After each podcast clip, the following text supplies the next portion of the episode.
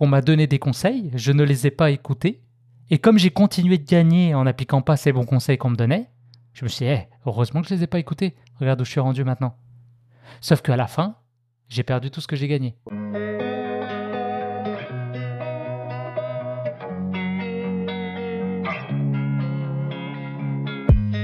Bienvenue sur Balado 3.0, le podcast qui s'intéresse à l'investissement, l'entrepreneuriat et la psychologie pour designer une vie qui vous inspire.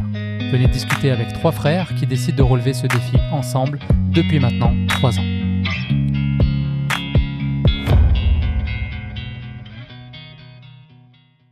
Hello, comment ça va? Ça va bien et toi, Julien? Ça va? Bien, merci. Alors, euh, bah, nous revoici pour un, épisode euh, de Balado 3.0. Donc, c'est déjà le quatrième épisode. Alors, euh, aujourd'hui, j'avais envie qu'on aborde un, sujet qui est, très important et qui est, à mon avis, inévitable quand on va se lancer dans, dans l'investissement de façon générale. Mais dès qu'on va vouloir gérer notre patrimoine, ça va être tout ce qui est tout ce qui a trait à la psychologie en fait autour des gains et des pertes.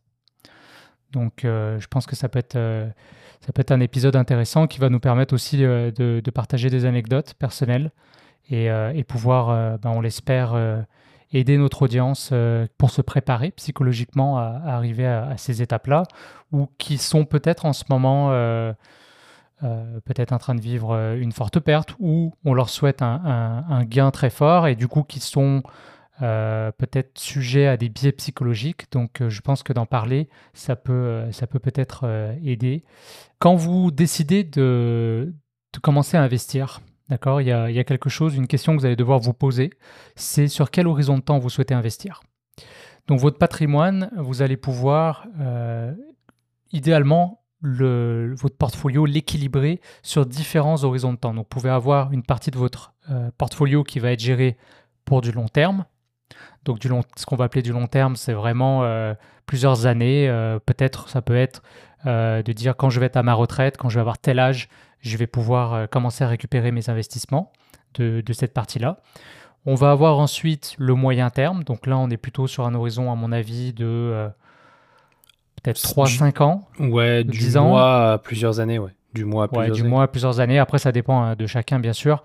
Et après, on peut avoir du court terme. Donc, le court terme, ça peut être. Euh, voilà, pour du très, très court terme, ça peut être des gens qui vont prendre des opérations, plusieurs opérations hein. chaque jour, hein, chaque, seconde, chaque minute, chaque heure, etc. Euh, voire euh, à la semaine ou au mois. Quoi. Donc, il va falloir définir en fait un horizon de temps. Et chaque horizon de temps va avoir ses avantages et ses inconvénients. Donc, pour, je pense qu'on les a pas mal expérimentés tous de notre côté. Euh, donc, je pense qu'on peut commencer à parler peut-être du court terme. Ouais, c'est celui où on va avoir euh, l'impression euh, que c'est par là où il faut commencer majoritairement parce que c'est là où ça va le plus vite, donc c'est là où ça intéresse. c'est là où on a le plus de, revendeurs de formation sur Internet qui vont dire on peut faire des gains mm. rapidement avec le, le trading. Enfin voilà, c'est un peu facile à vendre et donc du coup tout le monde tombe un peu dedans en mode bah, on va commencer par, par, le scalping. Euh, donc le scalping c'est vraiment des transactions euh, très, court terme, donc à la seconde ou ce qu'on parle aussi le tick. Donc le tick c'est quand il y a juste un changement de prix entre le bid et le ask. Euh, donc le bid et le ask, je ne vais pas faire toute une définition, mais en gros c'est la, la, relation entre la demande et, et l'offre sur le marché. Voilà. Donc ça c'est typiquement le scalping. On va regarder ces, graphiques antiques en secondes, en minutes. Si on fait euh, euh, du day trading, on va partir sur la minute, plusieurs minutes, un quart d'heure, une heure. Et puis après, on va monter en échelle de temps encore, mais on peut appeler ça quand même du court terme. Et on, va vraiment nommer euh, ces,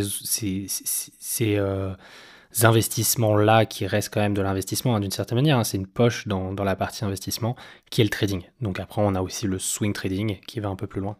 Euh, comme je le disais au tout mm. début euh, du podcast. Oui, je pense que quand on commence, en fait, quand on commence quelque chose pour la première fois, on a envie d'action. Mm. On a envie euh, d'aller vite, on a envie d'apprendre, on a envie d'expérimenter. Si tu commences l'investissement, je te dis, OK, bah, achète X actions de, de cette entreprise, et puis on se revoit dans 20 ans pour en parler et faire l'analyse, le, feedback de ce qui s'est passé. clairement, c'est pas très vendeur. Ça va pas t'intéresser. Tu vas dire, OK, je fais quoi pendant 20 ans tu vois Il y a un côté où on veut être dans l'action, on veut comprendre, euh, on veut tester beaucoup de choses. Donc forcément, on a envie d'aller vers le court terme. Et on a tendance à penser que plus on va faire d'opérations, plus, euh, parce qu'on va être rentable, tu vois, on va créer euh, une richesse euh, dans cette multiplication d'opérations. Alors que souvent, la vie m'a montré que c'est l'inverse, c'est-à-dire que plus on fait d'opérations et plus potentiellement on peut s'exposer à, une psychologie euh, d'accord, qui va, jouer contre nous. On peut euh, commencer à, tomber dans des pertes. Alors oui, c'est vrai d'un point de vue purement théorique. Si tu as une stratégie euh, qui a une espérance de gain positive, bah après, le, nombre d'itérations de, ces opérations-là font que tu vas gagner plus d'argent. Mais ça, ça marche dans le meilleur des mondes. Ça marche si tu es un robot. Ça marche si les marchés ne changent jamais, ce qui n'est pas le cas. Les marchés changent sans arrêt. ils ont des caractères différents. Donc ça va faire qu'une stratégie qui peut marcher pendant un trimestre ou pendant un an peut ne pas du tout marcher euh, l'année suivante. Donc euh, toi, ça va t'obliger constamment à, évoluer, à, regarder un petit peu ce qui se passe et à t'adapter par rapport à ça. Tandis que sur du long terme, à mon avis, c'est définitivement donc plus de l'investissement. C'est le meilleur moyen de gagner de l'argent. Parce que là-dessus, bah, on regarde les marchés haussiers. Voilà, euh, tant que notre système capitaliste va fonctionner comme il fonctionne, bah, les marchés ils montent. Voilà. Euh, et surtout si tu investis dans des indices, donc euh, tu fais pas ce qu'on appelle du stock picking, ça veut dire tu mises pas tout sur une entreprise qui, elle, potentiellement peut faire faillite. Alors il y a des entreprises, c'est moins probable que d'autres, mais tu mets quand même un risque assez grand versus un indice qui va être un panier, par exemple, euh, des 100 entreprises les plus performantes aux États-Unis, bon, ben, si on a une qui disparaît, elle est remplacée par une autre. Donc, tu auras toujours ce panier-là qui va exister. Et dans 20 ans, ben, cet indice-là, globalement, il va avoir augmenté. Donc, tu vas passer par des creux, tu vas passer par des hausses, mais tu vas avoir une moyenne positive euh, de gains. Ouais, j'allais ajouter que en plus, dans ce que tu disais, tu avais ôté un point qui est super important, euh, mais qui, qui, est oublié par la plupart, c'est que bah, tes frais de transaction vont te coûter aussi. Exact. Et si tu fais beaucoup, beaucoup de transactions par jour, bah, en fait, euh, tu vas te faire avoir. Et moi, j'ai commencé par le trading, j'ai commencé par ça. Euh, j'étais finalement pas si mauvais sur la première année, puisque quand on regardait euh, mes pertes et mes gains, ben, j'étais, alors j'étais plus en perte qu'en gain, mais que au final, mes pertes étaient égales à mes frais de transaction. Je me rappelle qu'on avait. Et ça, sur les. Je crois que c'était sur les deux premières années même que ça me l'a fait. Donc j'étais en perte, hein, j'avais payé, je, je peut-être 1000 euh, ou 2000 euros, je crois, pour pas de perte. Je saurais plus dire exactement. Mais, euh, mais on était bien sur, euh, sur le, nombre de transactions finalement que j'avais fait, puisqu'on peut compter 500 ou 1000 transactions sur l'année à peu près. Et puisque 2-3 par jour, hein, ça va vite. quand même, et hein, certains jours beaucoup plus. Et vu que c'est à peu près un euro la transaction, ah, on fait le calcul, hein, ça, chiffre vite. Donc en fait, plus on se rapproche du court terme et du très court terme, plus on va jouer aussi avec, euh, avec des joueurs expérimentés. Hmm. Donc on va, on va devoir jouer contre les hedge funds, on va devoir jouer contre euh, les banques euh, qui vont, eux, faire des milliers de transactions à la nanoseconde. D'accord? Et eux sont beaucoup plus équipés que nous, ça c'est clair. Je pense que personne, c'est c'est euh, comment ça s'appelle euh, Don Quichotte et Don Quichotte et les moulins là tu vois.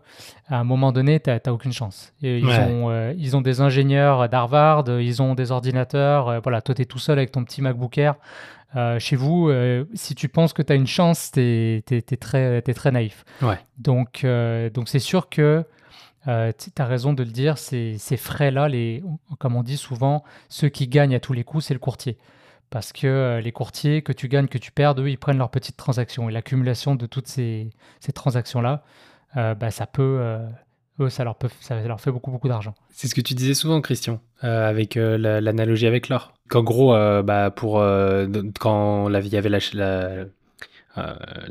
la, chasse à l'or. Ah oui, oui, oui, exact. Quand on courait après l'or. Celui qui, finalement, c'est ceux qui vendent les pelles qui, qui font le plus d'argent au final.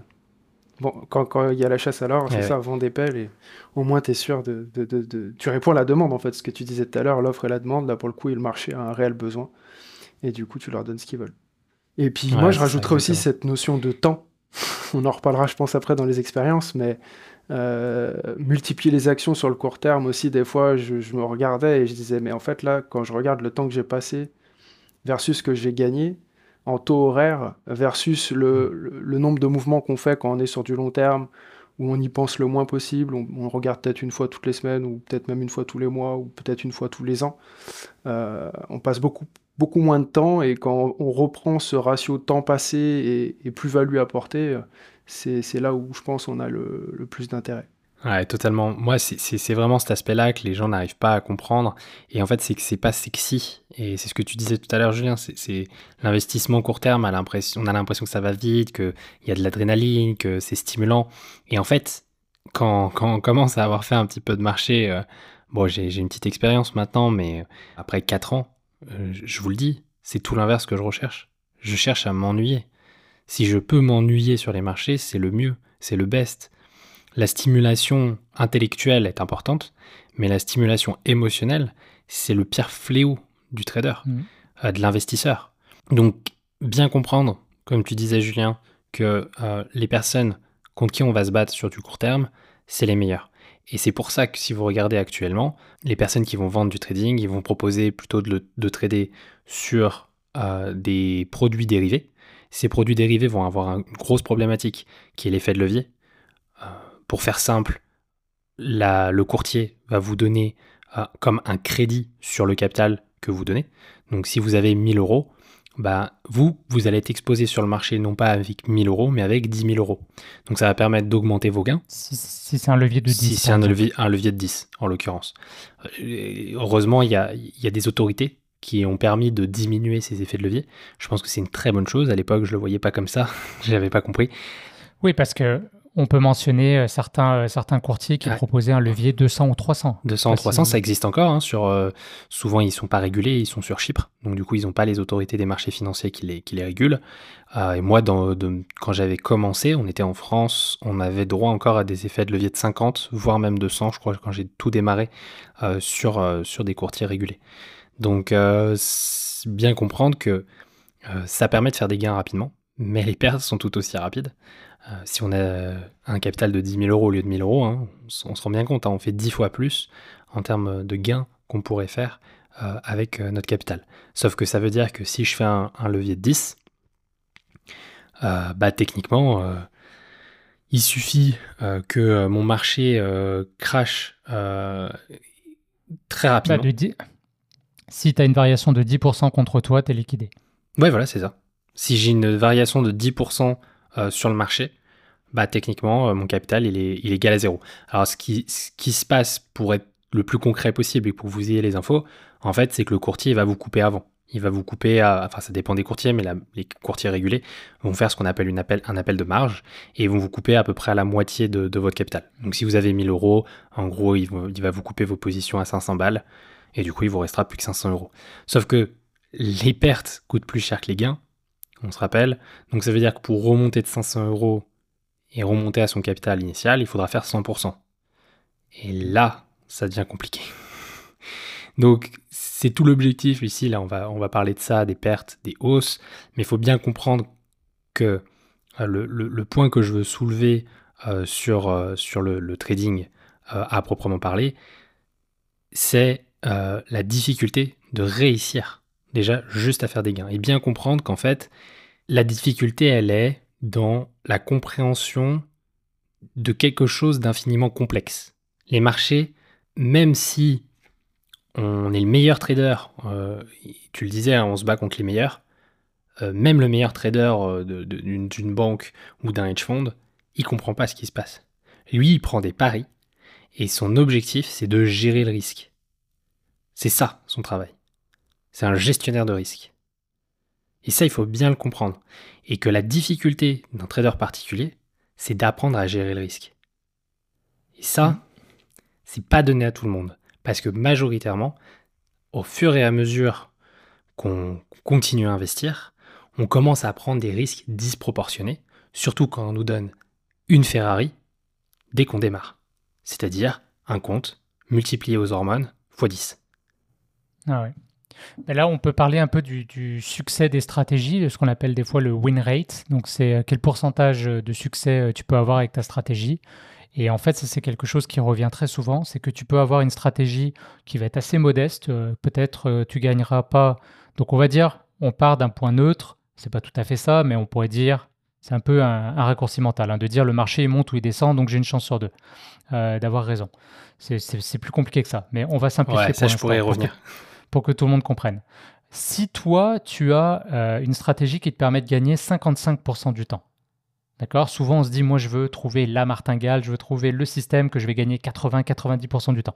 Ça n'existe pas. Ou alors dans des situations très précises et ça dure pas dans le temps. Hmm. Euh, donc, si tu gagnes peut-être 55% du temps, mais que tu as un bon money management, tu vas faire de l'argent sur les marchés. Si à l'inverse, mettons, mettons, j'en doute fortement, mais que tu as une stratégie qui te permet de gagner 80% du temps, mais que tu as un money management de marde, bah tu vas éclater ton compte. Parce que la fois où tu tombes sur ton 20%, ton mauvais money management fait que tu vas gâcher tout ce qui a été fait avant et tu vas détruire ton compte. Et c'est super important ce que tu dis François. Le money management, la gestion du risque, c'est peut-être le numéro un quand tout le monde parle de stratégie, comment on rentre. Moi, plus j'avance dans mon parcours d'investisseur et plus je réalise que c'est pas comment tu rentres, mais comment tu sors du marché. Et c'est pas ta stratégie, mais ta gestion du risque qui va faire la différence sur ta performance. Totalement d'accord. Et je l'apprends encore euh, là euh, ces derniers temps, et c'est pour ça qu'on fait d'ailleurs cet épisode, on en reparlera euh, avec, avec le gros crash qui vient d'arriver sur le marché, le marché crypto, qu'on expliquera, qu'on décortiquera un petit peu.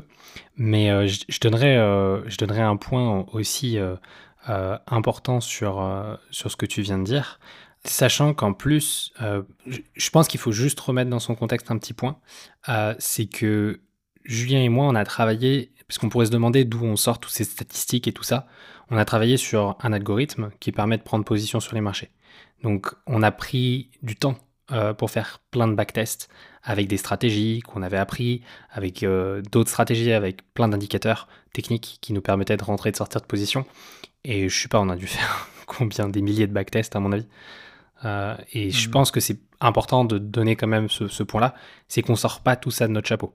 Euh, on, a fait un travail minutieux sur ce type de, bah, de, questionnement euh, parce que c'est des questions en fait qu'on se posait nous et parce que bah, on avait appris avec certaines personnes. Je dis pas qu'ils nous ont menti, je pense que eux-mêmes y croient réellement, mais mais ils n'avaient pas en fait fait fait ces tests-là.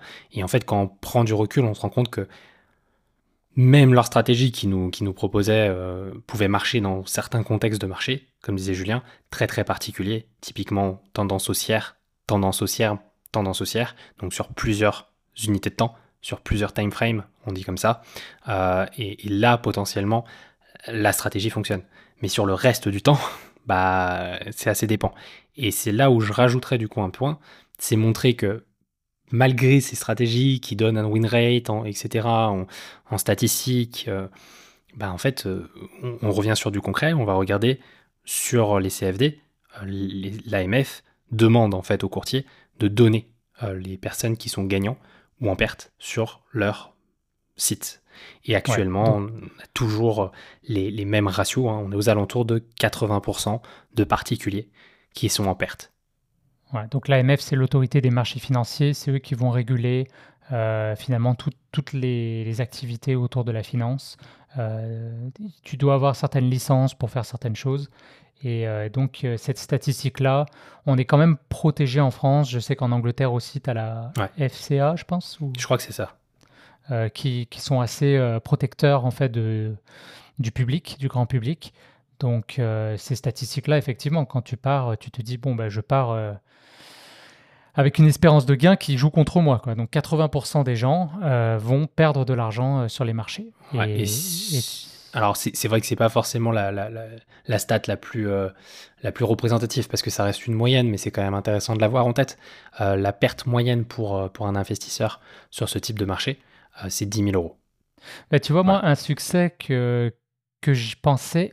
donc toi, tu disais, euh, je n'ai pas fait le calcul comme toi de savoir si est-ce que mes frais de commission représentaient euh, finalement euh, le, négatif en fait de ton hmm. compte. Au final, c'est-à-dire que tes gains et tes pertes se balançaient, sauf que comme tu payais tes commissions, tu étais en perte. Donc tu étais en perte de tes commissions. D'où l'importance aussi d'avoir un courtier qui, avec des frais qui soient les moindres possibles. Et c'est pour ça aussi, je pense que la crypto nous a intéressés parce que les frais sont très très très fins, très très minces. Et moi, ce que j'avais réalisé par contre, c'est que malgré le fait que j'ai été perdant sur les premières années, j'étais encore là. Hmm. Parce que le nombre de gens que j'ai vus éclater des comptes, donc hmm. quand tu éclates un compte là, ça veut dire que tu as eu un très mauvais money management et du coup tu t'es fait sortir, ou c'est que tu avais une attitude de perdant et tu es allé jusqu'au bout. Tu t'es jamais arrêté. Tu as vu le mur, mais tu l'as pris. Donc, j'ai perdu de l'argent, mais je me suis toujours, toujours, toujours, toujours arrêté avant de plus avoir de billets. Et ça, pour moi, c'est mon plus gros succès en trading. Alors, je sais pas d'avoir gagné de l'argent, mais c'est de ne pas avoir tout perdu. Et si tu fais déjà ça, bah, tu fais partie peut-être des 20%, tu vois. Ouais. Euh, alors, peut-être pas. Euh, tu vois, d'une petite, d'un petit pourcentage de gens qui sont encore là. Et avec les années, tu vas accumuler de l'expérience, tu vas réussir à faire des bons coups. Et je pense que euh, à long terme, tu vas être capable d'aller chercher un profit. Et j'ai même envie de dire, c'est au moment où tu vas capter tout ce qu'on vient de d'énoncer, que potentiellement c'est là où tu vas t'ouvrir aux autres possibilités qui étaient devant toi, que tu as cherché, j'en suis sûr et certain. Euh, faire un portefeuille long terme, euh, comment je fais, quelle action je mets, est-ce que je, prends quoi, je diversifie comment, les actions, les obligations, nanana, nanana. Et en fait, c'est tout bête, c'est pas sexy. On se dit il y a mieux ailleurs, on va voir ailleurs, et après on revient finalement aux fondamentaux, qui est de tout simplement allouer une grosse partie de son capital d'investissement sur ce type de portefeuille qui est automatisé, qui prend beaucoup moins de temps. Et là, je reprends vraiment ce que dit Christian. Ce qu'a dit Christian, très très juste. C'est que, en fait, quand on commence à faire du trading au début, on se dit, ça va, je vais me cadrer, je vais trader qu'une heure. Et à la fin, on se retrouve à trader 5 à 6 heures, à 7 heures, à 10 heures par jour. Et parfois, on perd de l'argent sur ces journées-là. Donc, on a travaillé 10 heures pour perdre de l'argent. C'est pour ça que c'est un métier tellement particulier, le métier de trader, et c'est pour ça que je, dis vraiment que c'est un métier. Et ça, ça demande un, travail de dingue pour pouvoir y arriver. Avant de mettre en place toutes ces choses-là, il va falloir, dans un premier temps, comprendre le métier d'investisseur, qui est tout simplement de créer quelque chose de rentable, de simple. Et attention, simple, ce n'est pas facile, ça prend du temps, prend du temps d'accepter de pouvoir faire ça. Ça veut dire de ne pas regarder tous les jours euh, son portefeuille long terme, puisque c'est un portefeuille long terme.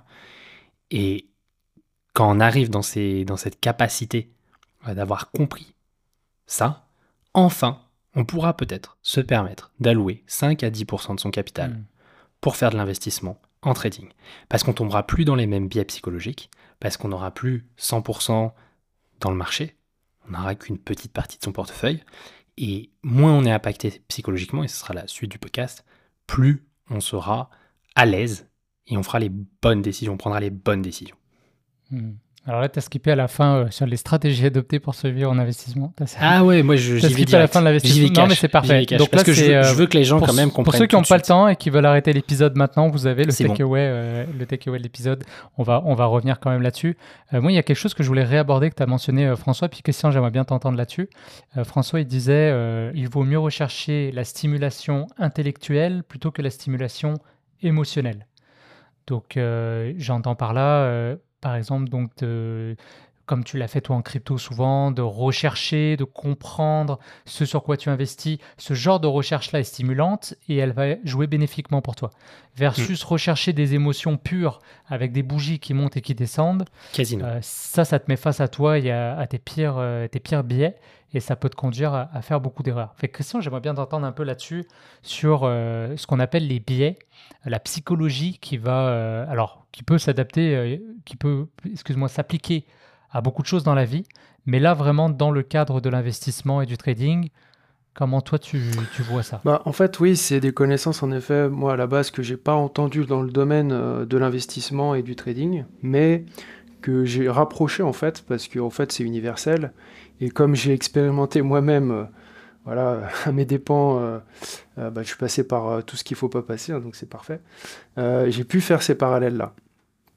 Et en fait, ce que j'en ai euh, retiré, alors il y a peut-être plein d'autres choses que j'ai pas encore vues, mais déjà, il y a pour moi deux points importants, peut-être même trois points déjà. Euh, on en avait parlé dans les, dans les épisodes précédents, mais déjà, c'est, c'est d'être euh, aligné par rapport à ces valeurs, parce que peut-être que déjà, en fait, vous avez entendu parler d'investissement, de trading, etc. Et voilà, vous avez peut-être projeté ces valeurs-là ou ces activités-là sur vous, et vous pensez que vous pensez que voilà ça, ça, va être bien pour vous, vous allez peut-être vous prendre au jeu, mais au final c'est peut-être pas vraiment votre chemin à vous pour arriver à, à, faire fructifier en fait euh, euh, votre investissement. Donc déjà c'est de pouvoir euh, voilà retrouver cette, cet alignement avec vos valeurs. Peut-être que au final en allant sur quelque chose qui vous inspire davantage, mais vous et pas ce que la société vous a dit ou les chaînes YouTube, etc. vous ferez peut-être beaucoup plus de bénéfices et en prenant plus de plaisir qu'en voulant à tout prix euh, euh, faire comme tout le monde. Voilà. Alors après, ça ne veut pas dire pour autant que c'est pas intéressant de s'intéresser et de se cultiver parce qu'il y a, je pense que ça c'est quelque chose qui nous manque à l'école et avoir une éducation financière pour moi ça a été, on en avait parlé dans les épisodes précédents, quelque chose de très positif et d'où l'intérêt aussi de revaloriser après euh, le fait de faire de l'argent euh, par rapport à comment ça peut venir nourrir nos valeurs hautes, même si l'argent n'est pas dans nos valeurs hautes. Et puis ensuite, les deux autres points que, que je vois, c'est la notion de temporalité, euh, pour le point numéro 2, c'est-à-dire, moi, personnellement, ce qui m'a intéressé, c'est le côté rapide. J'avoue, euh, c'était le côté sexy. J'aime quand ça va vite. et donc, déjà, la crypto et tout ce qui est autour de la crypto-monnaie, c'est un marché qui est extrêmement volatile. Euh, donc voilà, et si on y ajoute des effets de levier, non seulement c'est une Ferrari, mais en plus il y a, y a, du, du, du comment protoxyde d'azote. C'est voilà, c'est un turbo euh, qui, qui, qui, fait aller encore plus vite. Donc euh, j'avoue que j'avais besoin de tester ça, d'expérimenter ça. c'est Need for Speed. Hein. un besoin de vitesse là. Et, et, en fait, oui, je pense que c'est parce que ça allait pas assez vite dans ma vie, dans ma vie professionnelle, que du coup, j'essayais d'accélérer sur les marchés pour que ça aille plus vite. Sauf que la vie est, magique, c'est-à-dire que c'est un, très bon, euh, un très bon enseignant, et tant qu'on n'a pas compris la leçon, elle nous la resserre jusqu'à ce qu'on l'intègre. Euh, c'est de comprendre qu'en fait, la vie, elle n'est pas, pas rapide, elle n'est pas lente, elle est neutre, et c'est nous qui pouvons poser un jugement ou une étiquette sur le fait de dire bah moi j'aime pas quand c'est lent ou j'aime pas quand c'est rapide. Or on devrait être euh, dans l'idéal euh, ok avec les deux et de comprendre que si on a tendance à voir la rapidité mieux que la lenteur, c'est-à-dire qu'on a tendance à, être biaisé en fait en termes d'équilibre dans notre perception sur le fait de penser que rapide c'est mieux et il n'y a pas d'inconvénients pour le coup, donc il n'y a que des avantages à être rapide et qu'il n'y a que des inconvénients du coup à être lent. Et c'est pour ça qu'on pourrait privilégier le côté rapide au côté lent. Ou inversement, une personne qui va préférer le lent au, rapide, bah ça va être l'inverse, ça va avoir plus des avantages à être lent et plus des inconvénients à être rapide. Et en fait, l'idée, c'est de rebalancer cette perception-là. Et pour moi, je pense que ça serait vraiment un prérequis, c'est de, si on veut aller sur ce type d'investissement-là, c'est d'être OK, en fait, accepter le fait que ça prenne du temps. Et moi, je me rends compte que je voulais pas, en fait, que ça prenne du temps. Je voulais que ça soit que rapide. Sauf que plus j'étais euh, polarisé dans cette direction-là, plus je prenais des actions qui m'amenaient à, faire euh, de la merde, hein, soyons clairs. Et donc, du coup, ben, paradoxalement, ça faisait, prendre que plus de temps, en fait.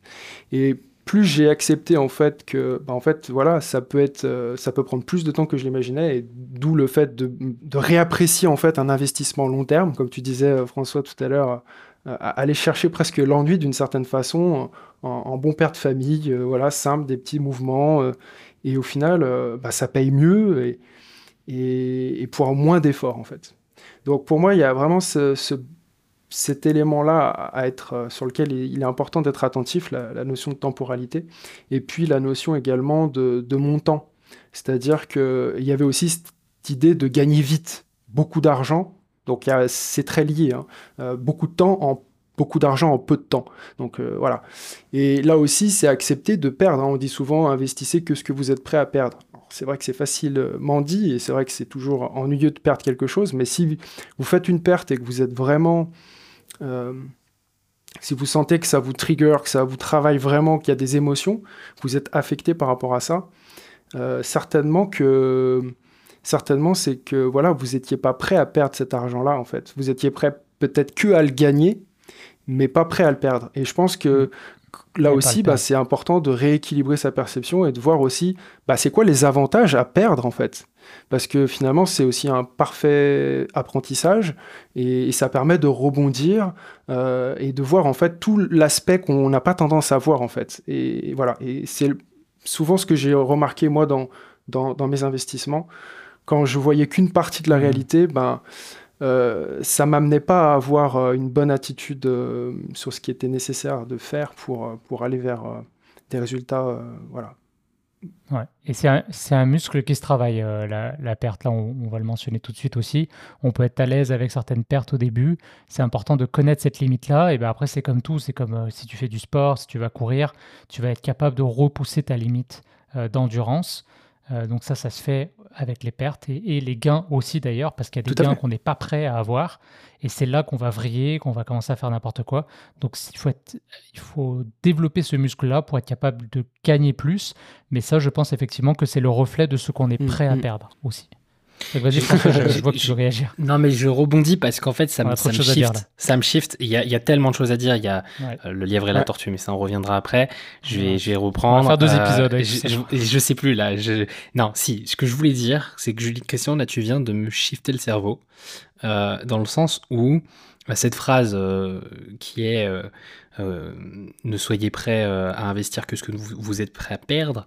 Euh, j'en avais la sainte horreur parce que je commençais à l'avoir entendu tellement souvent que moi je l'avais transformé ou plutôt en n'investissez que ce dont vous n'avez pas besoin. Et en fait, je me rends compte que c'est faux. Tu as raison. Tu as méga raison en fait. Cette phrase, elle est quand même juste. Elle est quand même méga juste. Et, je sais qu'il y a Damien qui, va, qui va nous écouter, qui va, qui va me frapper. Mais en fait, je viens de comprendre un truc qui, qui, qui en fait est juste clair si t'as pas réussi à faire le deuil de cette putain de perte, tu feras ah, jamais. Les deux sont intrinsèquement liés, c'est les deux faces d'une même pièce, perte et gain. Et quand tu perds, en fait, tu gagnes, et quand tu gagnes, tu perds. Il n'y a jamais euh, l'un ou l'autre, les deux sont simultanés en même temps. Oui, et, et je sais plus si je l'avais dit à l'épisode d'avant, mais ça, c'est un, un takeaway que j'ai eu d'une. J'ai beaucoup lu les livres de Van Tarp, euh, donc qui est un un docteur qui a euh, modélisé en fait euh, certaines, euh, certaines pensées, certains comportements de, grands traders, de grands investisseurs. Et il y a une chose qu'il qui, qui, avait discernée chez des grands investisseurs qui avaient fortement réussi, c'est qu'ils ne jouaient pas pour ne pas perdre. Ils jouaient pour gagner. Il y a ça aussi, je pense qu'il y a cette petite nuance-là. Ça veut dire qu'il y a ce que tu n'es pas prêt à perdre. Mais quand à un moment donné, tu dis, tu peux jouer pour dire, moi je veux gagner alors on devrait peut-être pas dire jouer, mais voilà, tu peux investir pour dire moi je veux avoir euh, un, meilleur niveau de vie euh, et, d'où l'importance d'ailleurs d'être en cohérence aussi avec ces objectifs que tu as posés initialement, comme tu disais Christian avec la temporalité. Quelqu'un qui dit moi je veux avoir plus d'argent pour avoir plus de temps, right? C'est l'objectif. Je veux plus de liberté temporelle. Si tu te ramasses à trader 8 heures par jour, tu comprends, même si tu fais de l'argent, tu n'as pas atteint ton objectif premier. Euh, mais bon, alors il y a cette histoire-là de dire je, euh, je veux trader pour euh, gagner un peu, par exemple, mais je veux surtout pas perdre, par exemple. Ou quelqu'un d'autre qui va dire moi je suis prêt à tout perdre, mais vraiment, parce que je joue pour gros. Je veux de la fuck you money. Genre, je veux go big vraiment, or go home. Voilà, je veux go big or go home. Je veux être millionnaire ou rien où j'aurais tout perdu. C'est pas grave, je suis prêt à faire ça. Et ces, ces deux attitudes-là, qui sont finalement, c'est un choix personnel hein, de, de, psychologie. Tout le monde est, a une, une attitude différente vis-à-vis du risque. Ces deux attitudes-là vont mener à des résultats qui seront très différents. Mm, ça, mm. c'est certain. Et en fait, en mm. vous écoutant, j'ai même un quatrième point qui m'est venu. On l'a un peu mentionné subtilement, mais il y a aussi cette notion de contrôle et de lâcher prise. Et ça, je pense que ça vient beaucoup travailler en plus parce que c'est un point qui est, qui est, sensible. Hein. On n'est pas tous identiques à cet endroit-là. Euh, il peut y avoir des personnes qui sont plus à l'aise avec le fait de contrôler les choses et d'être aux commandes, et, mal à l'aise quand euh, justement bah, ils n'ont pas le volant entre les mains. Et inversement, il y a des personnes qui vont être plus à l'aise de ne pas prendre le volant en main et de se laisser porter par d'autres, et, euh, être très mal à l'aise quand ils ont le volant entre les mains. Et, et en fait, c'est pas bien, c'est pas mal, c'est juste de comprendre où est-ce qu'on se situe, parce que si on se retrouve dans une situation où on est à l'opposé, où on est ça vient faire de la friction en fait avec nous-mêmes, eh bien ça va venir nous titiller en fait. Euh, euh, et, en fait, bien souvent derrière, il y a une profonde peur, euh, une peur d'impuissance en fait. Hein, d'une certaine façon, puisque du coup on va chercher à, fuir cette impuissance soit en, ayant beaucoup de contrôle sur la situation, ou au contraire, on va pas prendre les choses en main pour pas faire face justement à une situation où on serait, euh, on serait impuissant et on, on serait pas capable de gérer parce qu'on n'a pas les compétences. Donc euh, c'est vrai que voilà.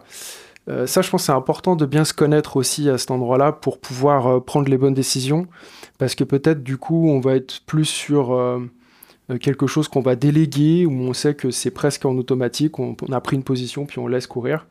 peut-être des fois, on va aussi chercher à, à surcontrôler les choses pour se rassurer, mais en fait, ça va pas forcément apporter plus de valeur à ce qu'on est en train de faire. je pense qu'il y a un truc à aller voir aussi. Euh, voilà. Ouais, moi, ça, moi ce, qui, ce qui est, quand tu parles de ça, moi, ce ça me fait penser au fait mm. au biais psychologique. Mm. au biais cognitif.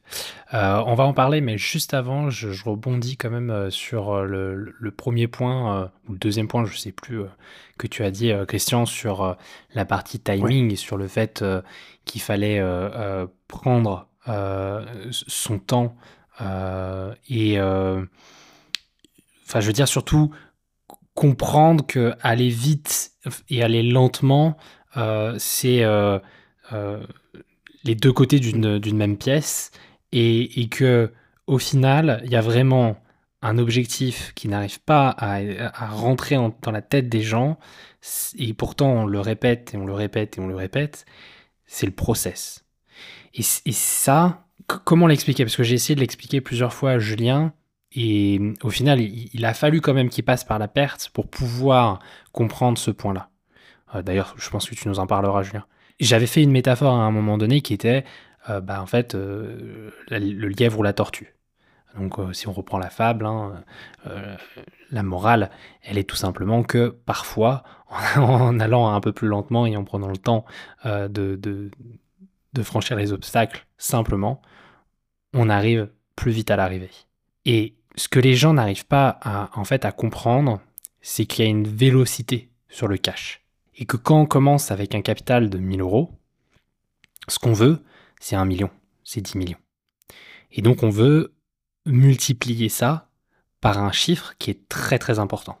Par contre, si je te donne actuellement 1 million, et que je te dis que tu fais que 5% sur ces 1 million. Tu vois bien que ici, tu vas gagner énormément d'argent, bien plus d'argent que j'en suis sûr que tu fais actuellement, et pourtant, t'as pas fait une performance de malade. T'as fait 5%. C'est ça le process. Le process, c'est comprendre qu'il faut pas, au tout début, vouloir chercher à faire un multiplicateur de dingue pour aller chercher ensuite un gros capital et après faire des petits euh, euh, gain sur ton capital, c'est aller chercher le même gain que tu aies un million ou que tu aies 1000 euros. Hmm. Absolument. Et que c'est le temps en fait qui va faire que au fur et à mesure, tu vas avoir une courbe exponentielle avec tes gains parce que tu as les intérêts cumulés qui vont arriver et qui vont rentrer en jeu. Et comme disait Einstein, les intérêts cumulés, c'est la plus grande force de l'univers, etc. Exact. Non, mais je suis content que tu en parles parce que quand Christian l'a mentionné tout à l'heure, je me suis dit que ça, méritait d'appuyer un petit peu le, point. Effectivement, quand on commence, non seulement on veut aller vers un horizon de temps qui est plus rapide pour, euh, pour pouvoir faire plus d'argent, mais en plus, probablement que, alors sauf exception, mais je pense que la plupart des gens qui commencent ont un petit capital. Et les mm. petits chiffres font qu'on a l'impression que bah, du coup, ça fait des petits gains et que c'est pas significatif. Et on tu as juste à ouvrir YouTube, tu vois des gens qui roulent en Lamborghini, tu regardes machin, et assez vite tu te projettes et toi aussi tu vas accéder à ce, euh, à ce lifestyle-là. Et du coup, les risques que tu prends euh, sont, euh, sont complètement débiles en fait. Et c'est une erreur, moi je pense, et Christian, je sais que tu voulais qu'on parle de contradiction, alors tu vas pouvoir en parler après, mais je pense que c'est une erreur de se dire, ah, tant que j'ai un petit capital, c'est pas grave, je vais prendre des risques plus grands, puis quand je vais commencer à avoir un capital plus significatif, je vais faire attention. C'est une erreur de penser ça parce que les habitudes que tu auras développées, tu vas les poursuivre. Et, si tu n'es pas capable de gérer 1000 dollars, tu ne seras pas capable de gérer un million de dollars, je te le garantis. Parce que ta psychologie, tes 5% là, si tu y arrives progressivement, en plus il y a cette histoire-là, c'est-à-dire que si le mec il fait ça bien, il build up, puis ça lui prend 10 euh, ans, 20 ans, 30 ans, il passe de 1000 à 1 million.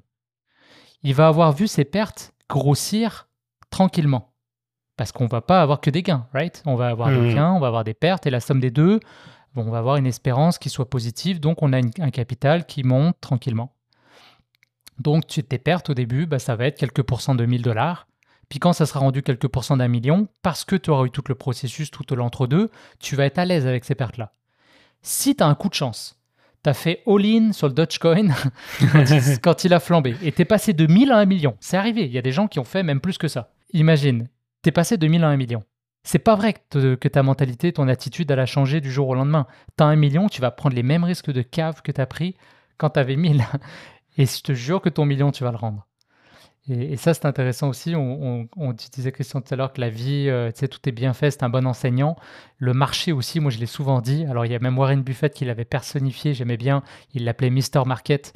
Et il disait que c'était un espèce de personnage excentrique qui venait toquer à ta porte tous les jours euh, pour te proposer des prix. mais tu vois, du jour au lendemain, c'était des prix qui étaient invraisemblable. Puis toi, il faut pas être stressé, quoi. Faut pas, euh, faut juste te dire, bah, Monsieur Market, il reviendra me voir demain avec d'autres prix. Puis si le prix il est bon, je vais l'acheter. Puis s'il est pas bon, je vais lui dire, regarde, moi aujourd'hui je te prends rien, tu, tu reviendras me voir demain. Et, et en fait, Mister Market, il nous enseigne quoi. Il nous enseigne plein de choses parce qu'au final, à un moment donné, en fait, on, personnifie le marché et on va presque lui en vouloir en fait. Quand on commence mm. à avoir des pertes, et ça, moi je l'ai vécu en trading, à un moment donné, tu te dis, mais putain, mais le marché, il m'en veut, quoi. Il veut que je perde. Et tu, tu rentres dans une espèce de conflit frontal, comme un taureau. Et tu dis, euh, ah ouais, tu veux jouer à ça, mais je vais te niquer. et, Tu commences, et tu commences à prendre des trades et tu commences, Et en fait. Tu fais l'inverse de ce que tu penses. Fais l'inverse de ce que tu penses. Oui, oui on est passé par là aussi. C'est-à-dire que, bon, ok, fait que je fais que perdre, right? Fait que je vais faire l'inverse de ce que je pense, donc je vais me mettre à gagner. Alors, on passe par toutes sortes d'attitudes. Aujourd'hui, j'en rigole quand je regarde tout ça avec le recul. Mais je me dis, en fait, tout ce temps-là, je me battais contre moi-même. Monsieur Market, il en a rien à foutre de toi, il sait même pas que tu existes. Monsieur Market, ou l'homme composite, finalement, c'est la somme de tous les comportements de tous les individus à travers la planète qui sont en train de, prendre des positions sur, euh, sur l'actif que tu es en train de trader. personne n'est contre toi, mec. Tu vois, il n'y a que toi, en fait. Le marché, il fait ce qu'il veut.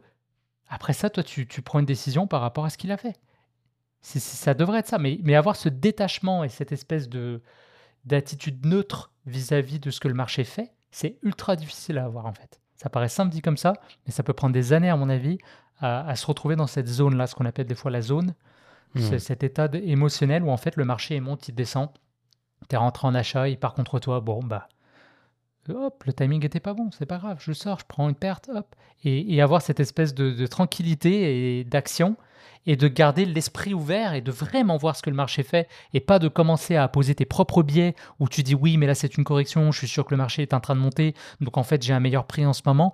Alors que le marché depuis le début il te dit regarde je suis en train de baisser, je suis dans une tendance baissière, qu'est-ce que tu fais à la hausse? Ouais.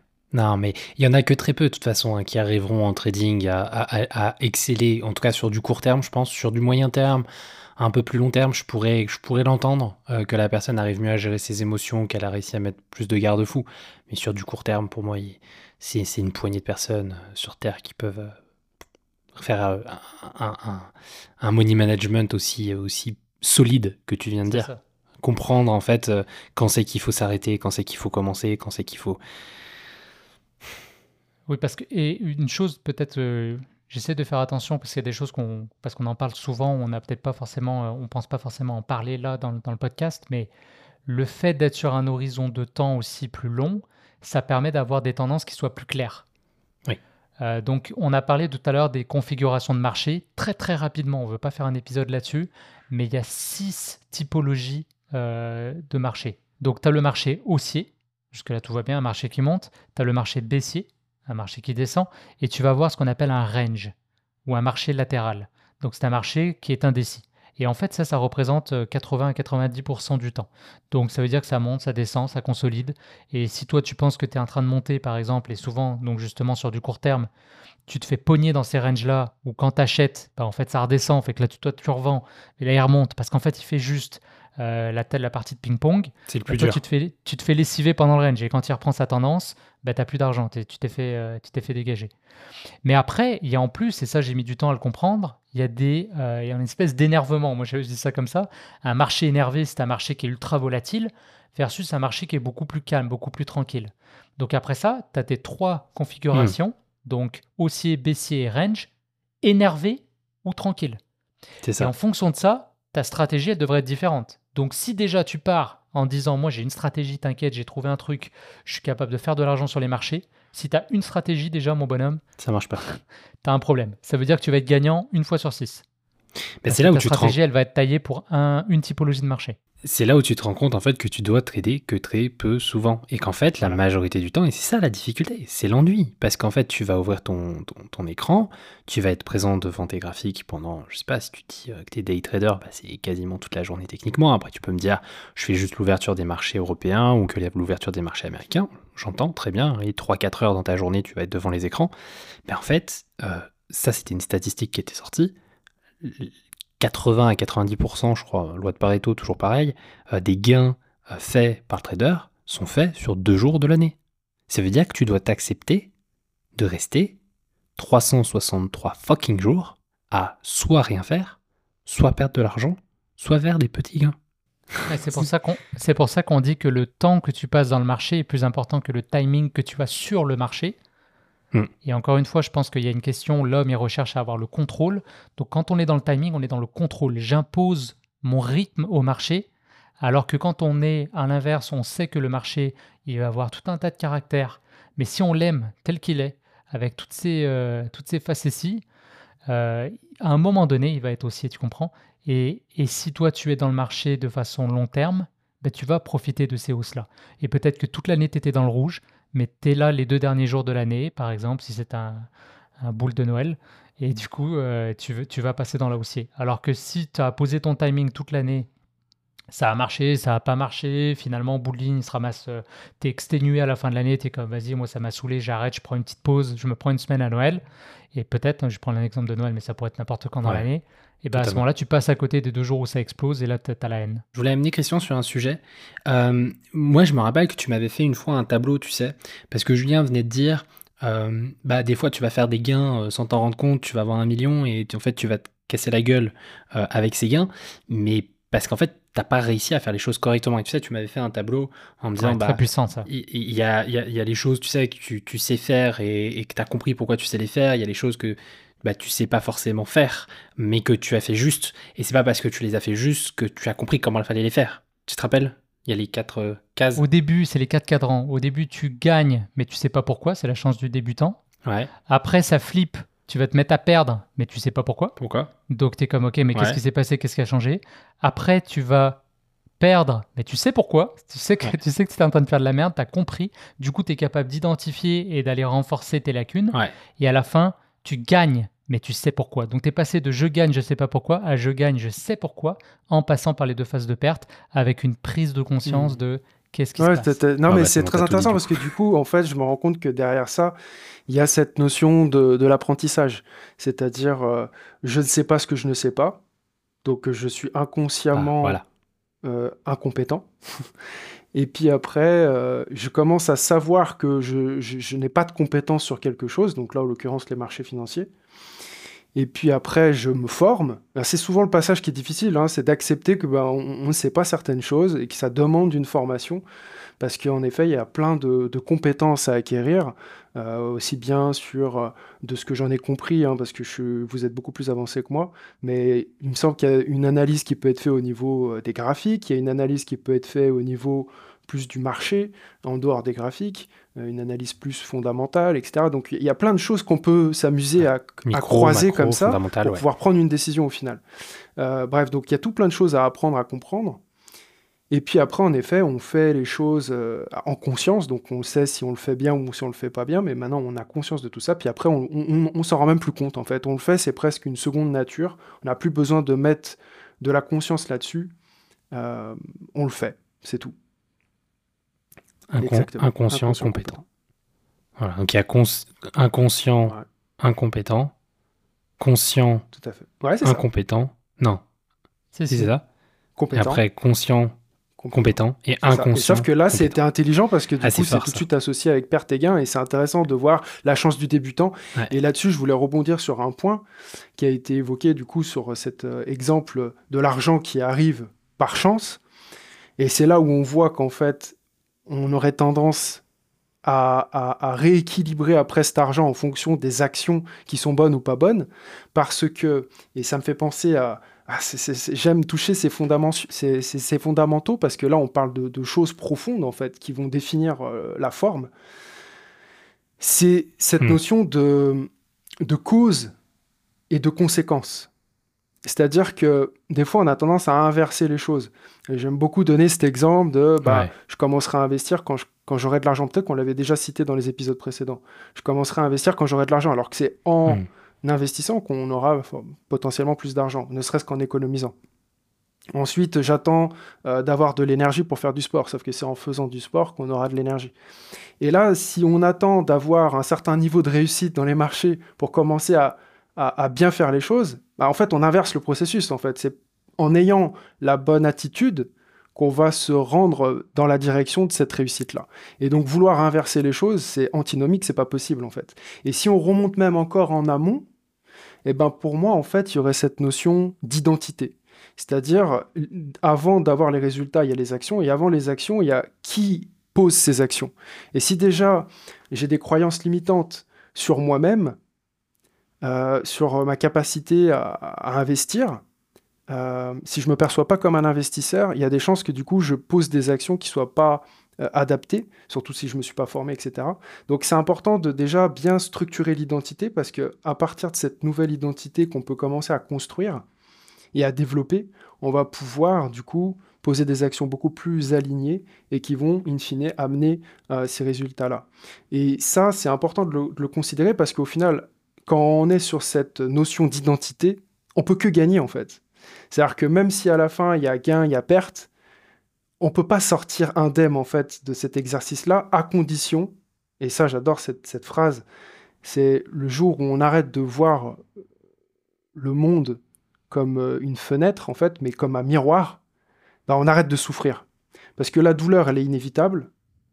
En revanche, la souffrance, c'est une option.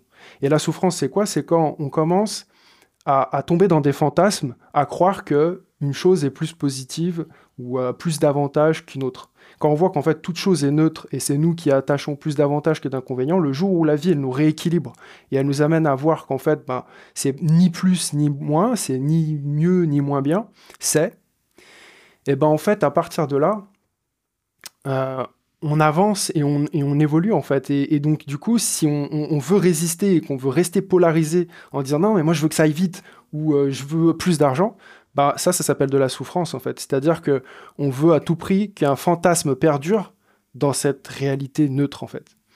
Et donc pour pouvoir faire ça, ça nécessite de vraiment regarder les choses comme un miroir et se dire en fait parce que vous me l'aviez dit ça ça m'avait marqué mais en fait on ne traite pas au niveau du marché, on traite ces croyances qu'on a vis-à-vis du marché. Donc je pense que si vous êtes euh, pas forcément euh, à fond sur tout ce qui est investissement, moi je trouve, et en tout cas moi c'est comme ça que j'ai pris ce, Pour moi, pour moi c'est presque un jeu d'une certaine façon.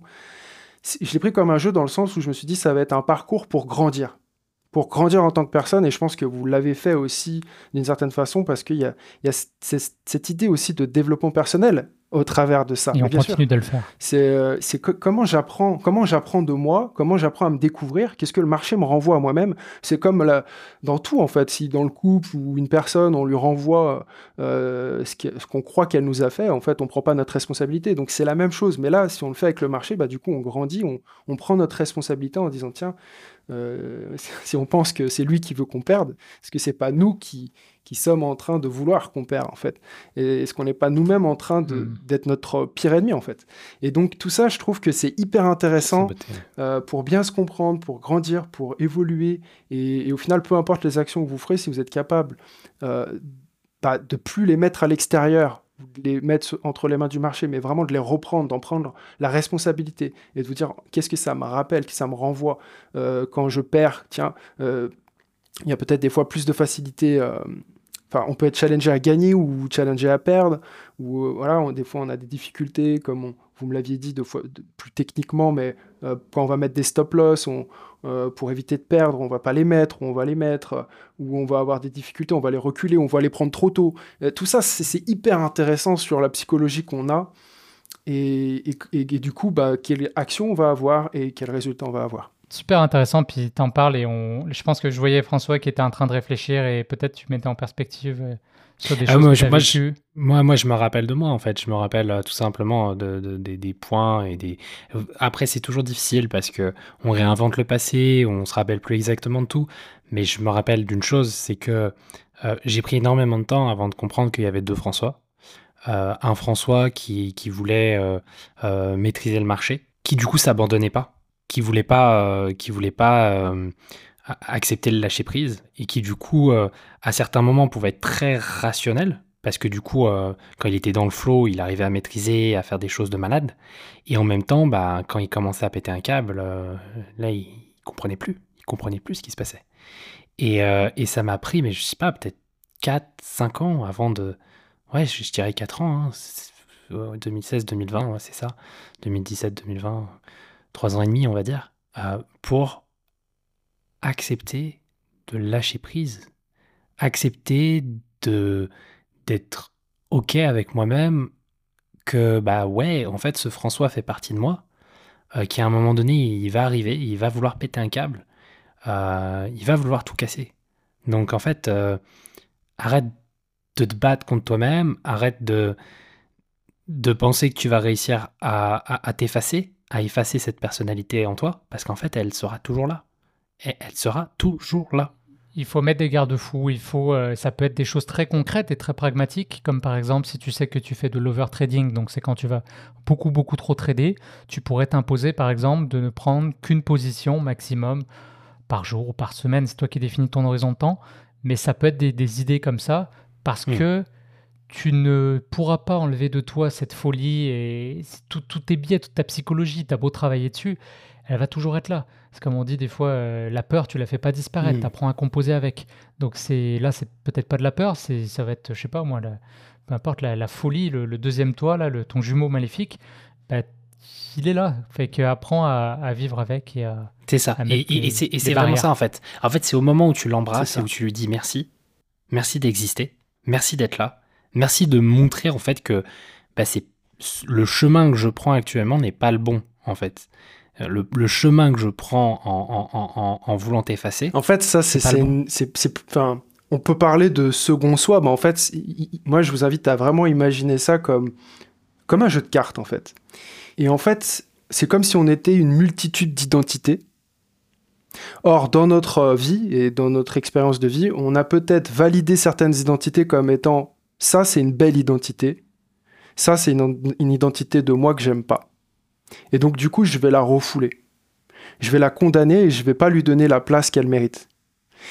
Et plutôt qu'en fait de vouloir effacer des facettes de soi, c'est de se dire en fait, c'est comme une carte que je m'interdirais dans mon jeu. Or, vous voulez pas un jeu avec une seule carte en fait, vous voulez un jeu avec plusieurs cartes parce que plus vous avez de cartes, c'est un peu comme si vous avez une palette avec plus de couleurs, vous allez pouvoir faire un chef-d'œuvre qui est beaucoup plus coloré, avec plus de possibilités. Et donc, quand, par exemple, je vais donner un exemple plus concret, quand euh, j'ai une identité, moi je vais parler de moi par exemple, euh, je sais que j'avais tendance à, privilégier l'identité du gentil et euh, condamner l'identité du méchant. Parce que j'ai, à un moment donné dans mon histoire de vie, pensé qu'il y avait plus d'avantages à être gentil et plus d'inconvénients à être méchant. Or, en fait, j'ai vu que, et c'est ça le truc, c'est que plus on condamne quelque chose, en fait, et plus en fait cette identité et ce trait de caractère va s'exprimer euh, par compulsion en fait. C'est-à-dire qu'à un moment donné, elle va revenir et, de façon non décidée, de façon euh, très reptilienne d'une certaine façon, euh, au niveau du cerveau reptilien, ça, va s'exprimer comme ça et, limite on va surprendre nous-mêmes et on va se dire ah j'ai horreur quand, quand je suis comme ça, c'est pas moi ou, ou je m'accepte pas comme ça en fait. Et plus on va en fait au contraire reconnaître bah, ce que je disais tout à l'heure, c'est-à-dire rééquilibrer notre perception sur cette part de nous et de voir en fait tous les avantages qu'elle a en fait cette identité-là, plutôt que de voir que les inconvénients, puisque si on, on l'aime pas, c'est qu'il y a forcément des choses qu'on lui reproche. Et ben plus on va voir qu'en fait elle a toute sa place. Et là, en l'occurrence, pour moi, ça m'a permis de, bah, savoir dire non des fois, euh, dans des situations, dans des rapports ou dans des conversations où des fois je n'osais pas me positionner parce que j'ai l'impression d'être méchant. Bah, en fait, ça me permettait aussi de savoir dire non à des moments et euh, de pouvoir me positionner. Donc elle avait sa place, elle avait son utilité, mais voilà, si on n'est pas OK, en fait, on peut se retrouver tiraillé comme ça, et donc euh, j'avais pas pensé à ça pour le trading, mais tout à fait. Euh, ça peut être l'occasion de, venir réembrasser des parts de nous. Et plutôt que de vouloir les condamner, c'est de les accepter et voir en quoi elles sont pertinentes, quels avantages elles, m'apportent en fait euh, pour avancer vers mes objectifs. Ouais, là, tu vois, là, comme ça, si, je devais mettre un avantage, parce que j'ai pas forcément mis ces mots-là encore sur, sur cette acceptation hein, de ce François un peu fou, un peu délirant, euh, c'est au final grâce à lui, tu vois, par exemple, que je suis allé investir sur les cryptos. C'est grâce à lui, typiquement, que j'ai cassé mon compte Pell et que j'ai dit, euh, vas-y, nique sa mère, je mets sur les cryptos. Je mets sur Ether à 100 balles. C'est grâce à lui que j'ai décidé de prendre un crédit euh, Covid à 0%, je sais pas si j'ai le droit de le dire, et que j'ai mis ces 7000 balles. Bon, c'était pour acheter une voiture, mais en vrai, je les ai mis sur les cryptos. Donc, ce François fou qui prend des décisions complètement tarées peut faire perdre énormément d'argent. Mais ce François fou, posé, qui se dit Attends, là, t'es en, en train de voir un truc que personne ne voit. Écoute ton instinct. Bah, lui, il m'a fait gagner le. Enfin, voilà. Les montants sont qui, très important pour moi. Celui qui te fait perdre, c'est lui qui t'a amené à faire tes plus gros gains aussi. Quoi. Au même degré, il peut avoir autant d'avantages que d'inconvénients. Le jour où tu arrives à reconnaître ça et à lui laisser sa place, après, il n'y a plus cette friction. Et c'est là que c'est intéressant, c'est que du coup, il s'exprime plus par compulsion, il s'exprime parce que tu l'as décidé et tu le positionnes au bon moment et plus par réaction à quelque chose. c'est vraiment intéressant euh, ce point-là. Puis je veux pas parce que la, discussion évolue, puis il y a des choses hein, que je, dis, Mais oui, on n'a pas dit, on n'a pas dit. Il y a plein de trucs qu'on n'a pas dit. Et... Non, mais il y a plein de choses. Il y a un truc, moi, que tu avais dit, Christian, euh, que je trouve vraiment important, j'ai envie de le dire ici. Euh, tu m'as dit, la pire chose qui peut t'arriver, c'est de faire des gains en faisant les mauvaises choses. Je ne sais pas si tu te rappelles m'avoir dit ça, mais moi, ça m'a marqué cette phrase-là. Parce qu'en en fait, il, y a, il faut décorréler votre attitude hmm. et votre performance parce que les bonnes actions ne sont pas toujours validées par les bons résultats. On peut faire des choses bien et malgré tout, il ne se passe pas les résultats qu'on espérait. Et à ce moment-là, on peut être déçu, on peut se dire ah c'est c'était pas la, bonne chose à faire, je me suis trompé. Parce qu'on laisse pas le temps finalement à nos actions de porter fruit et de porter résultat. Et au début, quand on commence, imagine que tu fais des mauvais moves, tu as une mauvaise gestion de risque par exemple. Et là tu gagnes, tu me fais au lead sur le Dogecoin et là tu fais un million. On disait tu pourrais tenter de croire que cette merde que tu viens de faire là, cette mauvaise attitude-là, c'était la bonne chose. Regarde, j'ai gagné un million. Et ça, moi, je peux en parler à titre personnel. Là, si on, là, on commence à embarquer sur les pertes, même si l'épisode, il, va, durer un peu trop longtemps, je pense. Mais, mais c'est exactement ça. C'est exactement ça qui s'est passé. C'est-à-dire qu'on m'a donné des conseils, je ne les ai pas écoutés. Et comme j'ai continué de gagner en n'appliquant pas ces bons conseils qu'on me donnait, je me suis dit, eh, heureusement que je ne les ai pas écoutés. Regarde où je suis rendu maintenant. Sauf qu'à la fin, j'ai perdu tout ce que j'ai gagné. Donc retour à la case départ. Et là, le premier conseil qu'on t'avait dit, bah tu vois, finalement, j'aurais dû l'écouter. Parce que oui, j'aurais pas gagné tout ce qui s'en suivait, mais j'aurais pas tout perdu non plus. Donc c'est important vraiment de décorréler, de pas juger ses actions uniquement sur les résultats qu'on a à court terme, mais bien de les mettre, euh, on va dire, en relief avec nos valeurs et euh, avec une stratégie globale et plus long terme. Mais moi, moi ce que j'aime beaucoup dans ce que tu as dit, alors là, tu as, répété un peu cette idée d'inconscient incompétent, je suis d'accord, mais là, ce que tu as dit encore plus intéressant, c'est que l'inconscient compétent, parfois, peut douter. Il peut douter de lui. Ce que tu as dit, c'était qu'une personne qui pouvait faire les bonnes choses, pouvait ne pas gagner. Et ça, ça, c'est fort aussi. Et c'est là où on, comprend peut-être le, quand je disais que c'était un problème infiniment complexe, je pense que vous comprenez à peine. Ça fait 1h20 qu'on est en train de parler, 1h10. Et puis on n'a rien dit là encore. Et on n'a rien dit, on n'a rien dit. On a juste effleuré le sujet. On n'a on a parlé aucun biais psychologique. On n'a on, on pas parlé euh, de, de, comment ton cerveau il va réagir face à l'action. Euh, et vraiment, cette idée de comprendre que c'est tellement complexe que on ne sait pas forcément si on est conscient, incompétent, inconscient, inconscient, gna gna gna gna. On ne sait pas dans quelle case on est. C'est qu'à posteriori qu'on va pouvoir se dire mm. Ah, d'accord, ok, j'étais là-dedans en fait. Ah, mais j'étais là dans ma, dans ma psycho. Ah, mais d'accord. Et donc, bien comprendre que tout ce qu'on vous dit, tout ce qu'on est en train de vous transmettre, va falloir que ça prenne le temps de, de, de rentrer en fait, de, d'être ingurgité. Il va falloir qu'il y ait l'expérience qui, s'ajoute à ça. C'est essentiel, c'est essentiel. Il va, va falloir que vous passiez par les mêmes erreurs. C'est OK, c'est OK. Ouais, puis ça sera même pas euh, les mêmes erreurs, ça sera vos erreurs à vous. Ouais, euh, c'est ça. Font, Et là, on parle, on, imagine, on, imagine que notre public globalement, c'est des personnes qui commencent en investissement. Donc, on, on se met pas dans une position qui est au-dessus ou autre, parce qu'en fait, je pense que tous les chemins sont différents. Et ça se peut qu'il y ait des gens qui nous écoutent qui, qui ont largement plus réussi que nous, j'en doute même pas un instant. Euh, mais je pense que c'est quand même une discussion qui mérite d'exister parce que ça peut amener des fois des réflexions. Quelqu'un peut-être qui a vécu une perte. Mais là, en entendant François qui parle de ah tiens, euh, en fait, j'ai une partie de moi que je, qui est un peu folle et finalement je l'avais condamné et en fait, ce serait plus intéressant de le, me réconcilier avec. donc voilà, je pense, je, je c'est pour ça qu'on petite parenthèse là, notre discussion. Voilà, c'est vraiment, euh, on parle à des gens euh, de, tout horizon qui commencent, qui, qui s'en sont plus loin mmh, que nous, peu importe. Bien sûr. C'est amener des. Moi, mais c'est l'objectif de ce podcast, on est bien d'accord. C'est pour ça qu'on est tous les trois ici à, discuter. C'est qu'on veut. Euh, bah, une tête valent, deux têtes valent mieux qu'une, trois têtes valent mieux euh, que deux.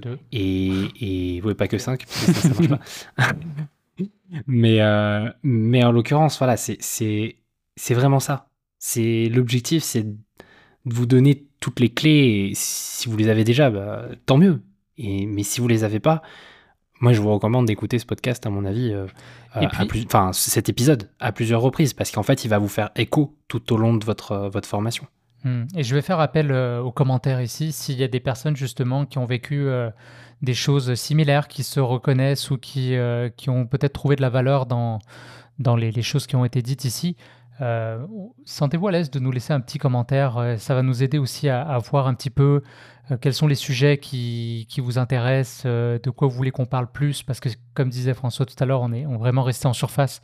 En une heure, on peut pas, on peut pas rentrer deep. Est-ce que vous auriez voulu qu'on parle peut-être plus de stratégie? Euh, Christian a parlé des stop loss. c'est quelque chose effectivement. Autant on peut aborder la psychologie du stop loss que la technique du, du du stop loss en lui-même, ouais, le, risque, enfin, le risque rendement. Alors voilà, là je pense qu'on est plus sur la psychologie parce que nous c'est ça qui nous fait triper et puis la technique finalement euh, je pense qu'il y a pas mal de gens qui l'enseignent. Euh, notre plus-value j'ai l'impression que c'est ça quand même, c'est cette espèce de recul, euh, de compréhension de la psychologie qu'il y a derrière les stratégies et, en fait on a plus envie d'inviter chacun à faire sa propre stratégie, à la composer en ah, étant déjà passé par l'étape de je me connais, je comprends qui je suis comme investisseur, sur quel horizon de temps je vais être à l'aise, sur quel type d'actifs je vais aimer trader. Euh, et, en fonction de faire une stratégie qui me ressemble et pas prendre une stratégie d'un youtubeur qui t'a voilà tu l'as même si tu l'as payé peu importe. C'est sa stratégie à lui ça a pu marcher pour lui ça marchera hmm. peut-être pas du tout pour toi.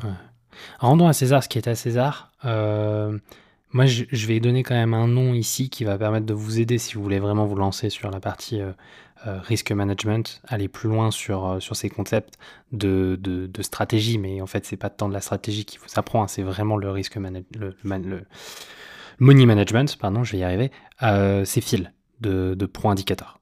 Euh, je vous recommande vraiment sa chaîne YouTube euh, et, prenez le temps de, d'écouter, d'écouter attentivement ce qu'il va vous apprendre sur le, le, money management parce que c'est ce qui est essentiel pour votre survie, ce qu'on disait au tout début de l'épisode. Et comme tu dis, Julien, au final, son objectif va être de vous aider à composer sur la, question la plus compliquée, qui est euh, comment survivre dans ce marché? Et en plus, dans les contextes les plus compliqués, il va vous apprendre à trader dans un range. Donc, c'est l'événement le plus compliqué qui vous apprend à faire pour survivre dans le marché. Si vous arrivez à faire ça, techniquement, vous allez pouvoir composer ensuite avec sa stratégie, voire améliorer sa stratégie en mettant votre propre stratégie le dit lui-même hein, quand, il en parle. Donc moi, je, vous recommande vraiment, si on part sur des, sur des recommandations, là peut-être sur la fin de l'épisode, ça serait vraiment de prendre ce temps-là si vous voulez vous, orienter sur, sur quelqu'un. Il y a plein d'autres gens qui font du bon taf, euh, mais pour moi, euh, je sais que Phil n'aime pas forcément, lui, euh, promouvoir une personne. moi, là, je vais le dire, j'en ai vu des gars. Phil, c'est un niveau au-dessus.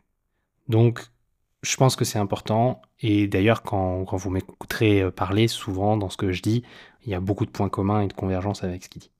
Je dirais un, un, autre, point que je voulais apporter et qui, moi, personnellement, conclura pour moi le podcast sur, sur ce que je voulais dire. Euh, je vais revenir sur le process, euh, qui pour moi me semble la clé essentielle de, la réussite sur l'investissement, et qu'on a tendance un peu à oublier, euh, vraiment, ou à mal comprendre, à mal percevoir. Pensez bien, si vous voulez appliquer quelque chose de simple en investissement, en termes de process, et le, rendre intelligible dans votre esprit, ce que vous recherchez, ce qu'un investisseur doit rechercher, c'est comment faire un x2 le plus rapidement possible. En, panachant, bien sûr, tout ce qu'on a dit, le risque, le machin, le truc, etc. Ça ne veut pas dire forcément que ça va être rapide, on est bien d'accord. Mais actuellement, par rapport au marché, par rapport aux opportunités qui me sont données, où, où c'est que je peux placer mon argent pour avoir un x2 le plus rapidement possible. Si vous êtes dans ce process-là, déjà, vous verrez que, en fait, vous êtes, comme je disais, vous n'êtes pas en train de chercher un x10, un x100, un x1000 au tout début quand vous avez un petit capital. Vous êtes vraiment dans le process de base. Et peut-être que vous ne ferez pas un x2, hein. on est bien d'accord. Hein. Je parle d'un objectif. Un objectif, il peut se réaliser, il peut ne pas se réaliser. Il doit être ambitieux quand même, mais sans être exagéré. C'est ça. Et un x2, ça ne veut pas dire le faire en deux jours. On est bien d'accord. Ça prendra le temps que ça prendra. Si ça doit prendre trois ans, ça prendra trois ans. Mais si vous voulez réussir techniquement dans l'investissement, en fait, c'est décomposer finalement votre objectif. Hein, méthode Kaizen, méthode des petits pas avec un objectif ambitieux et avec un process qui est simple à comprendre. Et qui vous donne envie aussi de vous bouger. Ok, je dois faire un x2, comment je fais? C'est quoi les étapes? Donc, il y a plusieurs choses. Et moi, là, je vous recommande d'aller jeter un coup d'œil au bouquin que j'ai écrit qui sera très prochainement, je pense, quand l'épisode sera sorti, il sera sur mon site internet. Donc, d'aller regarder le bouquin que j'ai écrit, qui vous donne un portefeuille long terme, simple à mettre en place, et basta. Alors c'est pas un conseil d'investissement, on est bien d'accord. Mais moi, personnellement, c'est ça que j'utilise. Et regardez, lisez, faites votre décision par rapport à ça. Vous verrez que je pense sincèrement que c'est la chose la plus simple à mettre en place. Question Oui. Tu as envie d'amener une dernière chose qu'on n'aurait pas abordée? Alors on s'entend, hein, on n'a pas couvert tout le sujet, mais peut-être un, un point qui te paraît important qu'on n'a pas eu le temps de, développer. Peut-être finir sur ce point-là qui m'amuse un peu parce que c'est vrai qu'on peut, on peut le mettre à plusieurs sauces en fait. Enfin, dans plusieurs disciplines, on retrouve un peu ce, processus-là qui, que j'ai découvert euh, par le biais de William Church. Euh, en fait, il a identifié ce qu'il appelle la, profonde simplicité. Et dans tout domaine, finalement, on retrouve cette, cette chronologie hein, d'une certaine façon, où dans un premier temps, on, se dit, bon, c'est simple en fait. Et euh, il suffit tout simplement d'appuyer sur un bouton, de, faire ci, de faire ça, et puis on voit les choses de façon un peu naïve. Et puis plus on se rapproche, plus on voit tous ces petits détails qu'on n'avait pas vus. Et là, on se dit, waouh, mais c'est trop de choses, je vais jamais y arriver. C'est comme quand on apprend à conduire, hein, quelque part, à la pédale, le volant, il faut penser à toutes ces choses, etc. Et puis, euh, et puis après, une fois qu'on a passé un certain temps là-dedans, bah, on revient sur cette, euh, sur cette simplicité du départ, mais différemment parce qu'on a fait toute cette expérience que j'aime appeler le voyage du héros, et où au final on, ressort grandi de tout ça, et, au final, bah oui, en fait, c'est simple, c'est simplement faire l'action, conduire, faire du vélo, euh, investir de l'argent, etc. Mais c'est parce qu'on a aussi toute cette phase d'intégration. Et donc euh, c'est un chemin en fait. Si on le voit vraiment comme un chemin de transformation, un processus de transformation, encore une fois, peu importe ce que vous allez gagner ou perdre sur le chemin, vous gagnerez toujours en termes de croissance personnelle, en termes de euh, d'embrasser des nouvelles identités que vous aviez condamnées ou de voilà de, de, grandir en fait en tant que personne et de vous dire waouh par rapport à l'homme ou la femme que j'étais en amont ben je suis fier de l'homme et la femme que je suis devenu que j'ai réussi à, à développer en fait sur ce chemin là plus peut-être du capital qui va avec, mais ça, j'ai envie de dire, voilà, c'est. c'est en tout cas, ça sera qu'une conséquence de tout ça, ça sera jamais la cause, ça c'est sûr. Hmm. Ni le but. Ni le but. Nice. Euh, moi, je vais finir sur une petite, euh, une petite histoire. Euh, c'est drôle, je racontais ça quand je faisais des conférences en photo de rue. Donc, Christian, je pense que tu l'avais entendu la fois où tu étais venu m'écouter. mais en, t'entendant parler, je me suis dit, oh, finalement, ça, ça, marche, ça marche pour tout. Alors, ça va marcher aussi pour le parcours des investisseurs. Donc, j'ai pas vérifié mes sources avant. J'avais pas prévu de raconter de l'histoire, donc j'ai pas vérifié mes sources, mais je vais vous dire tel que je m'en souviens. Je pense que l'idée est, le plus important et vous allez le, capter. C'est ce qu'on appelle la théorie du bus de Helsinki. Est-ce que vous connaissez? Hmm. Ça vous dit rien, la théorie du bus de Helsinki moi la mémoire. Non, Ok. Alors, euh, il paraît, je suis jamais allé à Helsinki, mais que les réseaux, les, pas les réseaux sociaux, les réseaux de transport à Helsinki, la façon dont ils sont faits, notamment le réseau des bus, c'est que euh, tu vas avoir une espèce de circuit euh, au centre-ville. Donc en fait, tu as cinq stops euh, principaux, d'accord? Puis en fait, si toi tu sais que le stop après c'est celui-ci, tu montes dans n'importe quel bus finalement, tu, tu, vas aller au stop suivant, tu comprends? Donc hmm. tu n'es pas obligé de monter dans le bon bus entre guillemets. Tous les bus vont passer par ces cinq stops-là. Et après avoir fait le tour du centre-ville, ils vont chacun dans une direction différente, donc un peu comme une étoile. Et à ce moment-là, en fait, le, parcours que tu prends va finalement va se préciser. Donc en fait, c'est un petit peu euh, le parallèle, euh, là vous le voyez maintenant, c'est que souvent, en fait, quand on commence quelque chose dans la vie, euh, on a envie d'avoir une direction qui soit claire très vite, en fait. On veut réussir très vite. Donc moi, par exemple, je l'avais vécu en photographie. Si tu commences, euh, tu veux faire de la photo de rue, par exemple, bah, en fait, la première année, puis la deuxième, puis la troisième, puis la quatrième, puis la cinquième, tu vas faire comme tout le monde. tu vas passer par toutes les étapes que tout le monde passe. Tu vas passer par les, les cinq carrés de bus. Et c'est seulement après, alors on symbolise un stop comme étant une année, après cinq ans, que tu vas avoir assez finalement euh, passé de temps à, pratiquer cette chose-là pour commencer à avoir une voix qui soit plus personnelle. Et finalement, c'est comme si le bus, à ce moment-là, il s'enligne euh, dans sa direction. Et là, à ce moment-là, c'est important d'être dans mon bus. Et le problème, en fait, c'est que souvent, les gens n'ont pas la patience d'attendre les 5 ans. Donc, ils vont descendre du bus, puis ils vont remonter dans un autre bus. Et repartent à nouveau pour 5 stops. Donc, en fait, la morale de l'histoire, c'est stay in the fucking bus. Je l'avais entendu comme ça, je trouvais ça drôle. Donc, c'est de reste dans le putain de bus. Et c'est-à-dire que si aujourd'hui tu décides que ça soit de faire du trading, que ça soit de faire de l'investissement moyen terme, que ça soit de faire de l'investissement long terme, donne-toi vraiment le temps. Pense-y bien avant de te lancer dans ce projet-là, parce que si tu le fais moins de 5 ans, tu vas pas avoir le temps en fait de, ramasser les fruits de, de ce que tu as planté. Puis tu vas faire comme tout le monde, tu vas faire les mêmes erreurs que tout le monde. Tu développeras tu, ne développeras pas une stratégie qui va être vraiment propre à toi, qui va, qui va te correspondre et qui va vraiment te permettre de t'exprimer et de, te réaliser dans cette voie-là.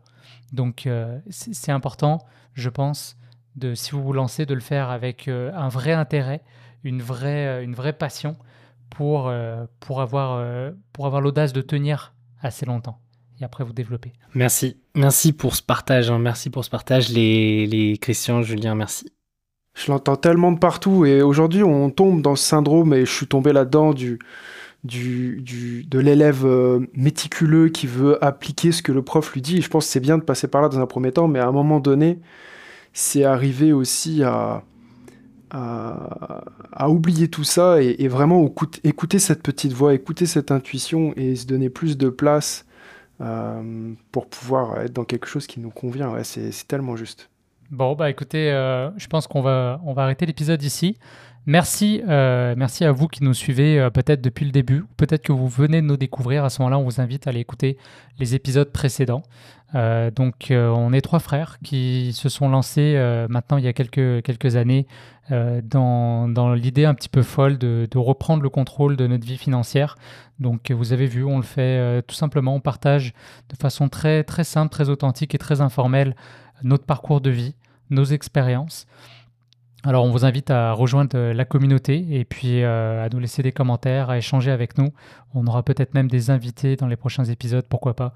Donc, euh, donc voilà, je pense que c'est une belle conclusion à cet épisode-là. Merci euh, Christian, merci François pour, pour votre temps. Je sais qu'il est tard en France. je, vais vous laisser, je vais vous laisser aller dormir. Et puis on se revoit bientôt pour un nouvel épisode. Yes, à la prochaine. Merci. Au revoir. Ciao.